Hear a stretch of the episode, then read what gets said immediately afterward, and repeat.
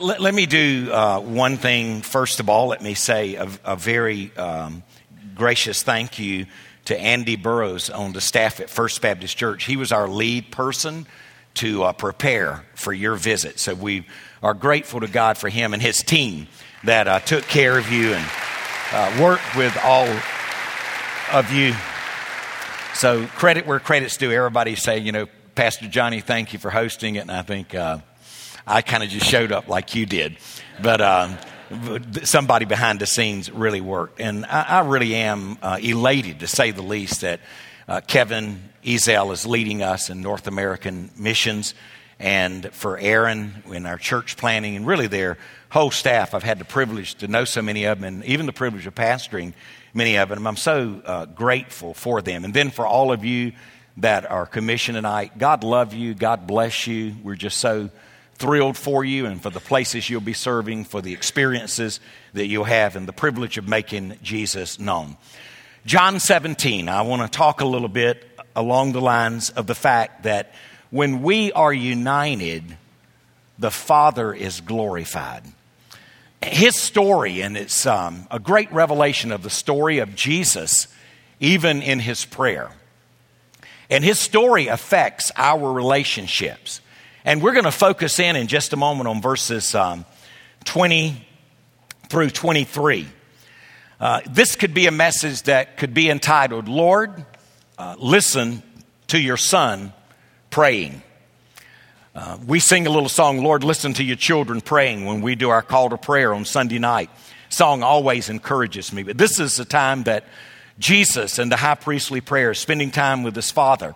Don't know any other way to set it up than the fact that it's right after the Lord's Supper. Jesus is about to cross the Kidron Valley, make his way into the Garden of Gethsemane.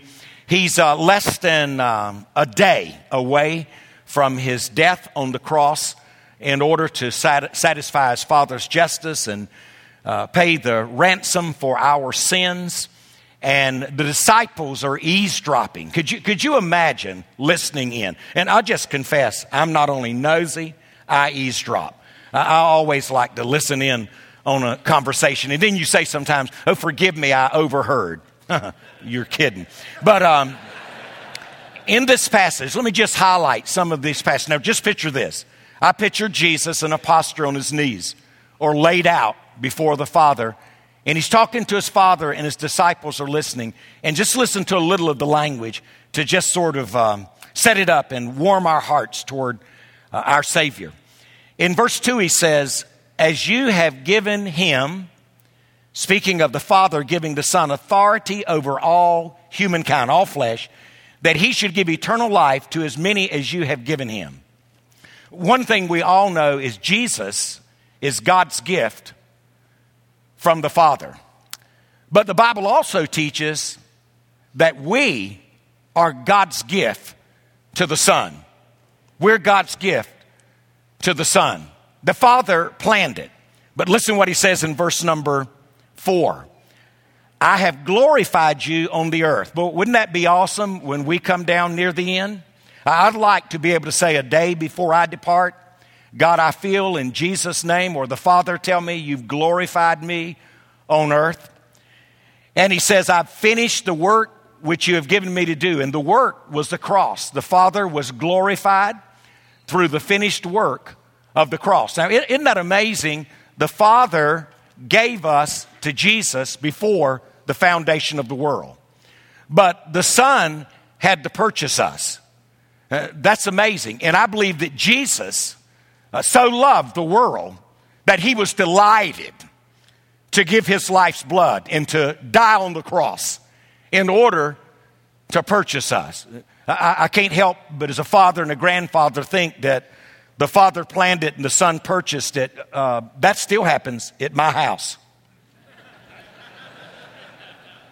There's some things I planned. We recently had a little birthday party and my daughter bought me something. I said, Holly, th- this is really nice. I mean, you, you really went to great expense and it means a lot to me. And what did you pay for it?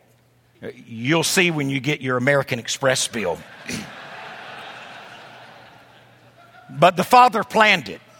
but the Son purchased it. He purchased us on the cross. Uh, in verses 1 through 5, Jesus is praying for himself.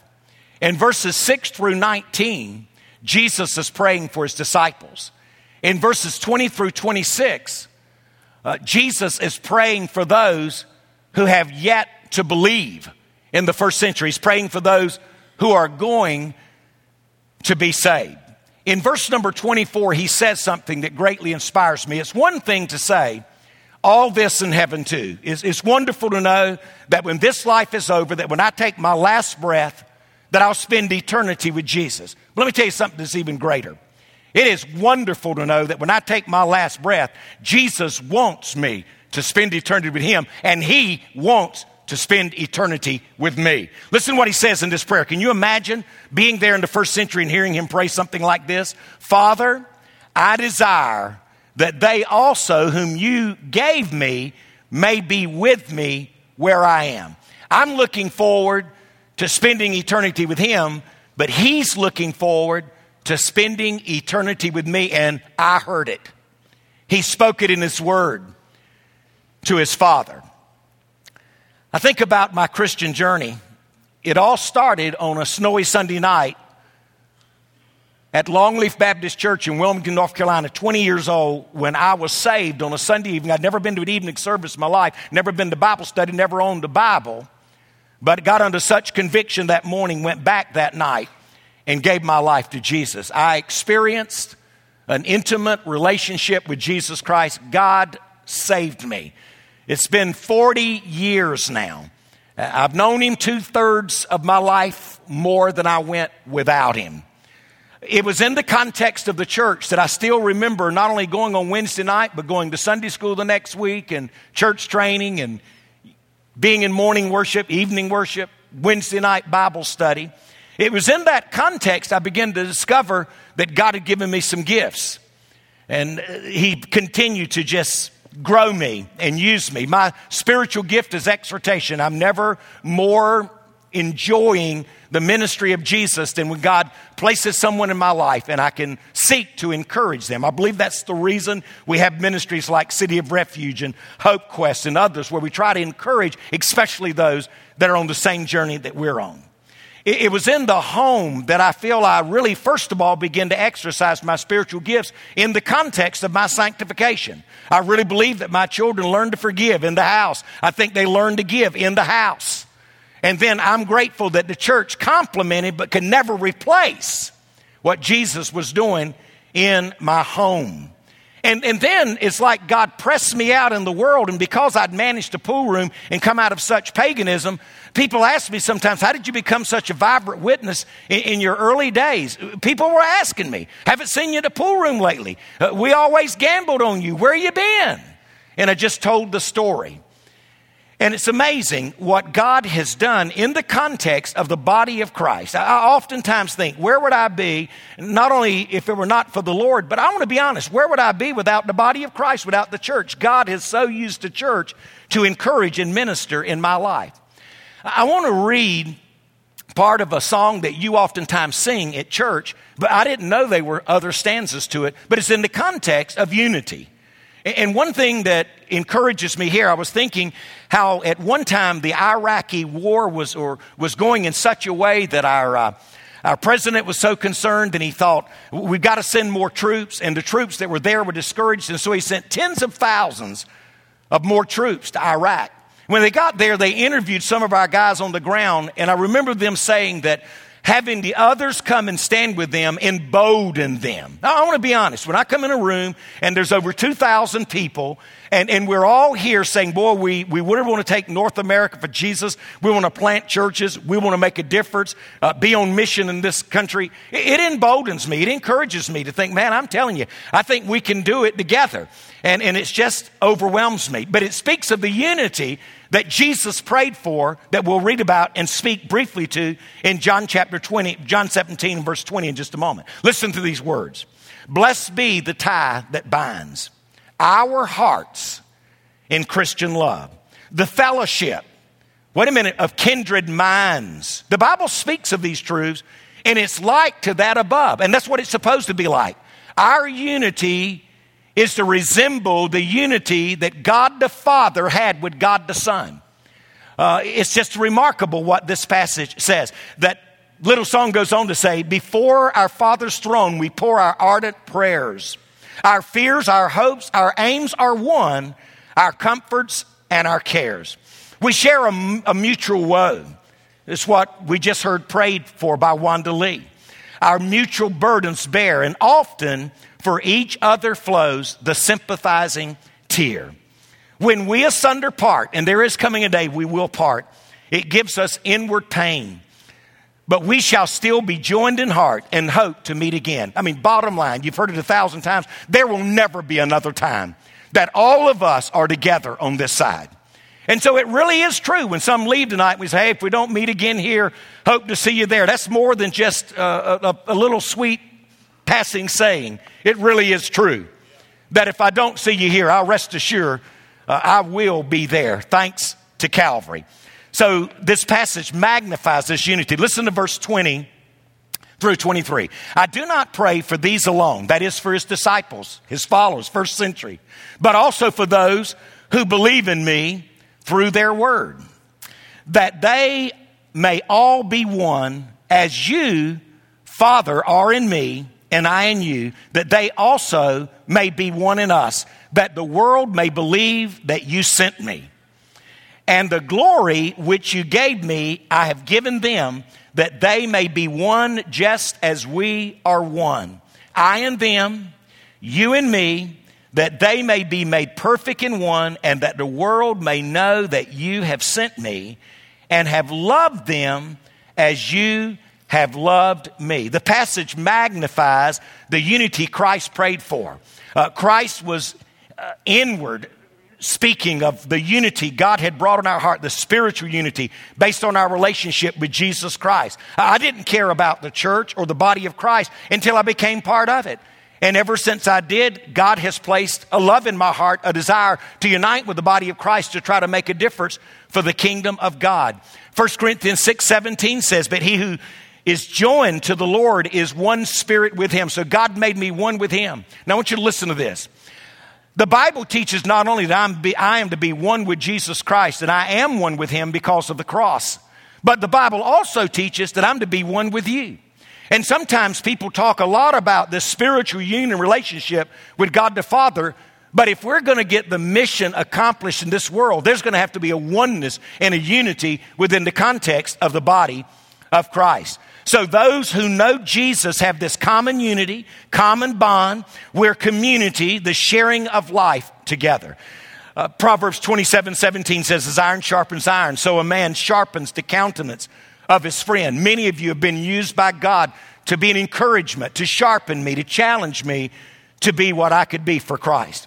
I read recently, for only heaven knows how many times, Dietrich Bonhoeffer's little book on life together. He explains that living in fellowship or communion with other believers is an essential ingredient in becoming Christ like. Sometimes someone says, I, I love Jesus, I just don't like the church. Uh, that would be like saying, Brother Johnny, we like you, we just don't like your wife Janet. I'm telling you, the church is the bride of Christ, the body of Christ. And I'm telling you, I'm not only in, listen, I'm not only in love with Jesus, I'm telling you, I'm in love with the body of Christ. I believe one of the reasons God's given such significant unity for 26 years in a church that before I showed up, split, fired the pastor, fired the minister of music. And this church has never had a negative vote, which is a miracle of God. 26 years, never voted no. And if a lot of our people are here tonight, don't you get any ideas? I like it this way. So he's given you your spiritual giftedness in order that you may fulfill the role in the body of Christ. And the reason God's given us such oneness, we just really want to do the mission of Jesus. The only thing that grieves me is that I need to spend even more and more time in the presence of Jesus to hear his heart because the only thing this fellowship's not been willing to embrace is what I've not been spiritual enough to lead them to do. What a great joy. There's no reservation here, no hesitation. They're ready to move. And I feel that's what's happening in the context of the unity that God is trying to bring together in our denomination. The Bible says in 1 Corinthians 12 7 that the manifestation of the Spirit is given to each one of us to profit all of us. I'm telling you, when God ministers and moves in the context of the body called Southern Baptist or in the body of Christ, the church universal, God is glorified when we are unified as a body. So others spiritually profit when we participate in the body, allowing his spiritual resources to be used for the edification of the body of Christ. So God designed us with a deep desire for relationship in order to drive us into an intimate commitment with Christ. There's, there's a void in a person's life that doesn't know Jesus. And I, will tell you, I think there's still a, a fire in a person's belly that needs to be quenched, that desires to do something significant for the kingdom of God while there is time. Do you ever think about the fact that one day standing before the judgment of Christ, and it so inspires you that you so desire to do now what you'll be glad you did then? What, what a difference it makes to live with that perspective. And so the only way such a genuine community as possible is because of the love of God within us that He's placed there. So, our sharing our life, that's what it is. When we say community, people say, I'm in a community group. I'm going to tell you another community group. I'm in a community group called the Body of Christ. I am doing life with those who know Jesus. And by the way, they don't have to be Baptists. When I was the president of the Southern Baptist Convention, I remember ministering to some people in Turkey, and someone wrote me from the field and said, Hold on, you, you're representing Southern Baptists. You better watch who you're working with. I'm telling you, if they name the name of Jesus and they've been to the same cross that I've been to, they don't have to wear my same badge. I'm telling you, there's a great big body out there. And just for the record's sake, if they were only us out there, there's no hope of ever getting the job done. And that's why he's calling for unity. And by the way, when he's praying, we weren't established yet. And he's calling for unity in the body of Christ. He knew there were all kinds of differences out there, but he was calling us to be one because he knew what a tremendous force we would be. Just for the record's sake, I plan to eat at Chick fil A tomorrow because I'm just unified. I, I want to do something. I really do. I want to make a statement and make a stand.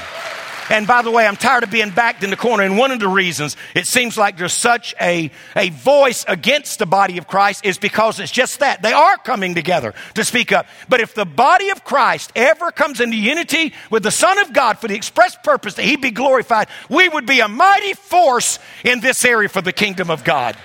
And so He wants to bring us together. Bonhoeffer said this about unity. He said, the more genuine and the deeper our community becomes, the more will everything else between us recede. Did you hear that? Recede. The more clearly and purely will Jesus Christ and his work become the one and only thing that is vital between us. That's, that's what's at stake the, the, his name, his renown, his glory, and making it known. So our fellowship together is visible evidence that we've entered the body of Christ. You see, our fellowship together is meant to be a reflection of heaven, and Jesus is preparing us for that. Here's a great statement by Jonathan Leeman. Jonathan said, The local church enables the world to look upon the canvas of God's people and see an authentic painting of Christ's love and holiness. Jesus said that they would know we were his disciples by our love, God bringing us together, loving one another, unifying us for the express purpose that God would be glorified. The Bible teaches we're to be coming together for the express purpose of, of exciting one another and inciting one another so much more as we see the day approaching. It means we stir one another up, stimulating and exciting uh, someone to do something, emboldening one another to be bold in our approach to make a difference for the kingdom of God. So, just quickly, right on time. There's a petition of unity here in verse number 20. It's interesting. In verse 9, verse 15, and verse number 20, Jesus, in talking to his father, said these words three times I do not ask.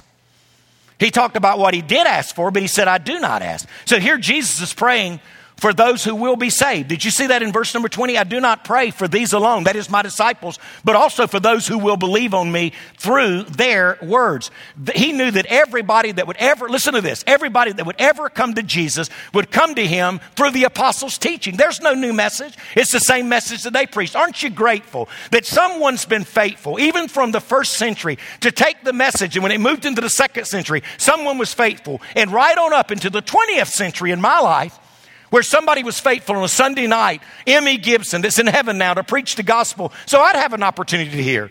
And then it continues for us to be faithful. It's like a baton that's being passed. And no one, by the grace of God, thus far, there's not been a generation to drop it where there would not be a witness, and God will not be found without a witness. So, through the centuries, all those who have preached a true gospel have preached the apostles' words that were given to them through the Lord. That encourages me for this reason. The gospel continues to prevail despite our weaknesses the world's hatred, Satan's opposition, empowered by the Spirit of God, the Word of God still goes forth, and Jesus is praying, God, give them unity.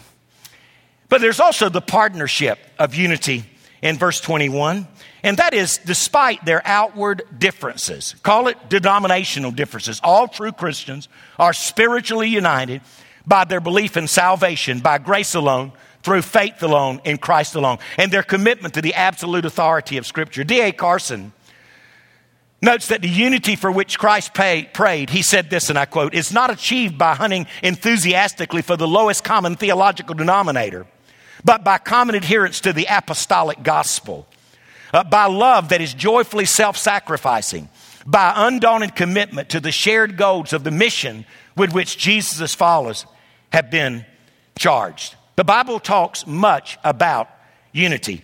In Ephesians chapter 4, in verses 4 through 6, uh, you know its meaning, but he simply reminds us of the features that the Holy Spirit of God creates within the body of Christ when he says it's one body, one spirit, one hope, one Lord, one faith, one baptism, and one God.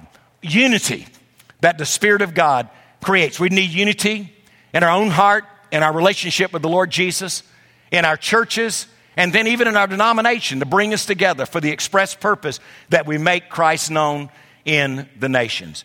The practice of unity is seen in verse number 21 through 23. The nature of this unity Christ prayed for reflects that of the Father and the Son, which is expressed in his words. Listen to this You, Father, are in me, and I in you. It only stands to reason if the Father and the Son are one. And is Jesus is in the Father, and the Father is in the Lord Jesus, and Jesus is in me. I'm telling you, there is a, a partnership that ought to lead to a practice of unity. Uh, we ought to be uni- unified in motive. Uh, we ought to be committed to the glory of God. That's what John 17 is all about, that the Father would be glorified as the Son finishes his work. Here's the bottom line the Father was glorified as the Son was obedient to his Father. And the Father is still glorified when his servants are submissive to their Savior. And I desire in motive that God be glorified. So Jesus didn't seek his own glory, but for the Father to be glorified. He was unified in mission. In verses 2 and 4 and 6, he talks about how the Father's given him glory to give eternal life. He's coming as the only true God whom the Father has sent in order to make Jesus known. He's united in mission. God goal of redeeming the lost and granting them eternal life is the motive that God sends us with. They're united in truth. In verses 8 and 14, I've given them your word. God has given us his word. But then, last of all, it speaks of the power of unity. Listen to what Jesus says in verse 23 I and them, and you and me, that they may be made perfect in one, and that the world may know that you have sent me. The world, the world pays no attention to churches that are not unified. When they're fussing and grumbling, the world, the, the people even begin to leave, and no one's coming in. You, never hear of a church saying, you know, boy, we're fighting and fussing among ourselves, but I'm telling you, we've never seen so many people radically changed by the power of God. You just never, never hear this. Always on the decline. And so the scripture says, and that the world may know that you have sent me and have loved them as you have loved me. The power of unity in the high priestly prayer of the Lord Jesus authenticates two realities. Number one, it evidences that the Father sent the Son. It's referring to the church's unity being the foundation of its evangelism. I'm, going to tell you, a lot of times the reason the church is not reaching out is not unified within. I'm telling you, God brings unity within the context of the church. Instead of fussing over stuff that just doesn't matter, we're spending our time reaching those who are without the gospel of Jesus Christ. And so it demonstrates that Christ is the Savior who transforms lives. Here, here's the bottom line the gospel that we preach becomes more believable to the community in which we serve because they see the difference that He's made in transforming us. See, I've known some people that knew anything but unity until they got transformed by the power of God. And then there was submissiveness and unity in their heart. But last of all, it authenticates the Father's love for the believer. The effectiveness of the church's evangelism is devastated by dissension and disputes among its members.